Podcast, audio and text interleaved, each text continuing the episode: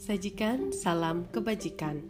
Halo teman-teman pendengar Sajikan Podcast di mana pun kalian berada saat ini Pagi, siang, sore, ataupun malam ketika teman-teman sedang mendengarkan Sajikan Podcast kali ini Semoga teman-teman dalam keadaan baik, bersemangat, hati yang bahagia, dan hidup dengan penuh rasa syukur Kali ini saya akan menceritakan satu buah narasi ilustrasi yang berjudul Pelatih Sepak Bola Tersebutlah seorang pelatih tim sepak bola yang sangat ambisius. Dia sangat mementingkan kemenangan di atas segala-galanya, bahkan sama sekali tidak memperhatikan aturan main yang ada.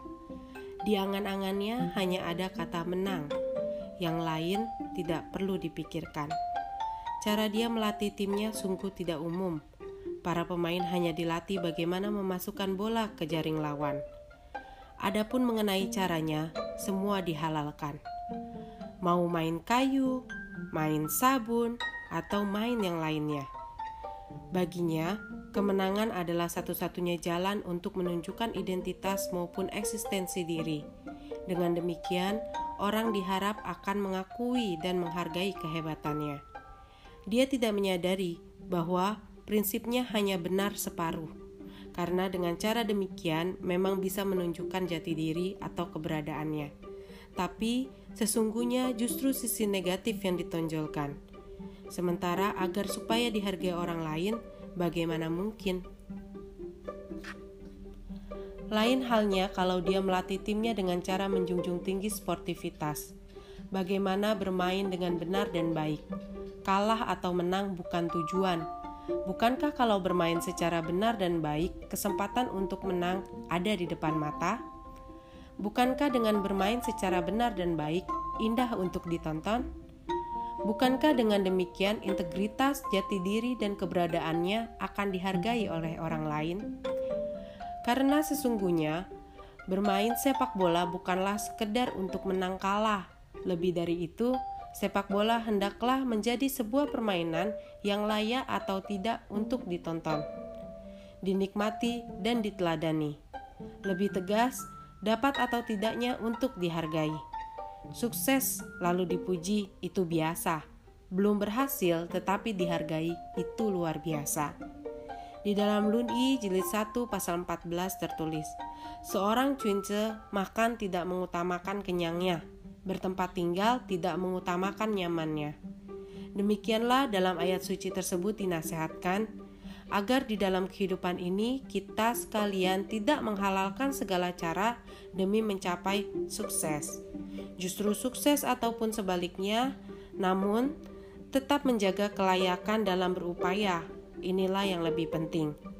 Di sini memang kadangkala kita bisa lupa akan hal menjaga kelayakan tadi.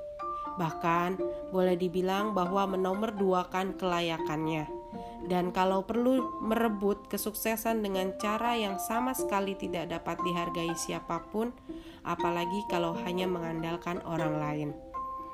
Di dalam Luni 11 pasal 12, seorang murid bertanya kepada Nabi, hal setelah orang meninggal. Kemudian dijawab, sebelum mengenal hidup, betapa ingin mengenal hal setelah meninggal.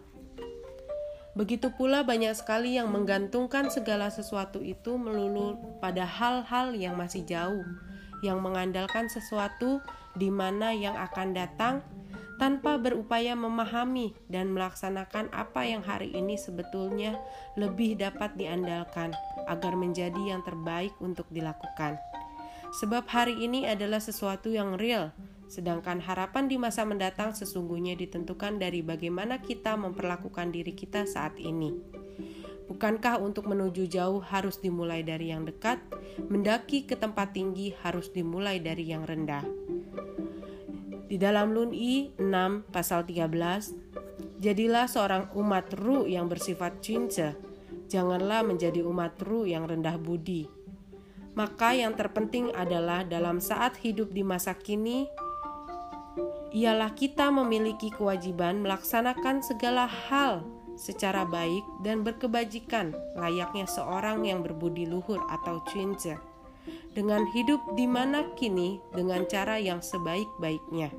Pastilah kesuksesan masa depan akan lebih besar kemungkinan tercapainya. Terima kasih teman-teman. Episode kali ini semoga bermanfaat.